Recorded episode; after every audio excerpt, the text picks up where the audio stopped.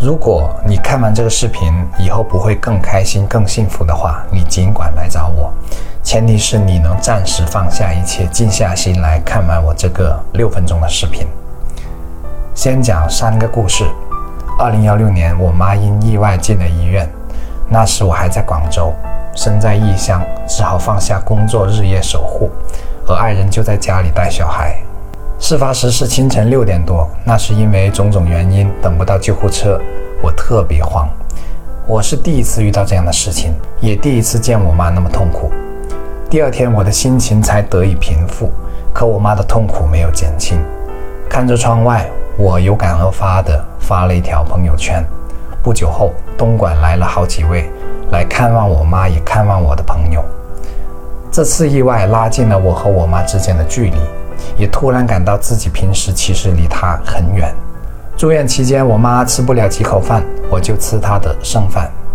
在我妈最痛苦的头几天，她还没有忘记半夜挪一半被子给病床旁的我。那时正值深夜，望着窗外的天空，我穿过那片深蓝，仿佛回到了小时候。也不知因为我具体做了些什么，同病房的其他两位病人对我们也特别关照。有什么好吃的都会分享给我们。他们是两位连下床都困难的病人，也需要人日夜照顾。看到我夜里没被子盖，其中一位病人还把家人放在柜子里的被子给了我。后来我们搬了病房，原病房的一位阿姨还逐渐的找我们，试着把我们找到。我后来回去看望他们，他们说很想念我们，说我以后一定大有出息。第一个故事讲完了，如果你不知道我要表达什么，请听第二个故事。我做电商十三年，接待过的顾客多达几十万，期间遇到过蛮不讲理的人，遇到过以差评和投诉威胁的人，遇到过敲诈勒索的人，有时特别气愤。但只要换成概率，这类人其实连千分之一都不到。为什么我要因为千分之一而让自己的情绪变得那么糟糕？我连千分之一的奇葩都接受不了，我还能成什么事呢？第三个故事，我做视频已经有两个多月，可还在摸索阶段，信心多少有些不足。我的视频是发到多个平台的，我发现无论我说什么、怎么说，都会有人跟我唱反调，说风凉话。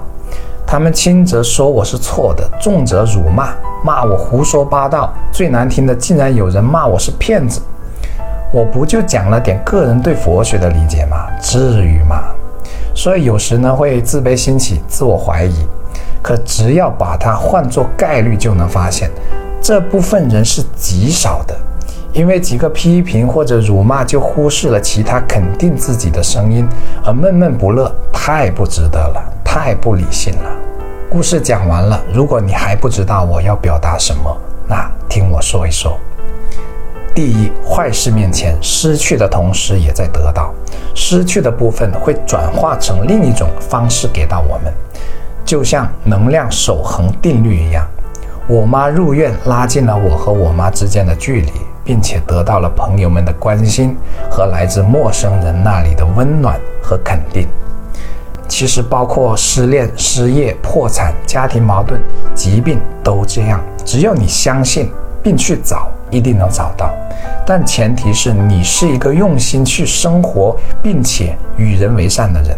反过来，如果你是个负能量很大，一发生什么事就怨天尤人的人，那么这种守恒定律是无效的。因为负能量的人只能吸引负能量的事和人。即便其间得来的经验也多半是狭隘和错误的，这叫吸引力法则。第二，不要因个别坏事而忽视了其他好事，不要因失去忽视了得到的部分。我们都太容易被负面的东西影响了，就像一块白板，一旦被涂黑了一点，我们就死死地盯着这个黑点，而忽视了白色。幸不幸福，在于我们更多关注的是什么。如果过于关注失去的部分，那人生痛苦必定更多。如果面对无法改变的事情，我们仍能试着去问：我能从中得到些什么？或者问问老天爷是想告诉我们些什么？那一定能有所释怀。只要你不怨天尤人，重新振作，释放身上尽可能多的负能量，这两点便是开启快乐幸福之门的万能钥匙。总结一下，第一点是相信失去的同时也在得到；第二点是不要只关注失去的部分，而把得到的部分当成理所当然。从今往后，一旦遇上坏事，不妨再看看我这个视频，并且多练习、多转念。我相信，给予一定时间，你接下来的人生必定会比从前更快乐、更幸福。我是谢明宇，关注我，一起悟人生。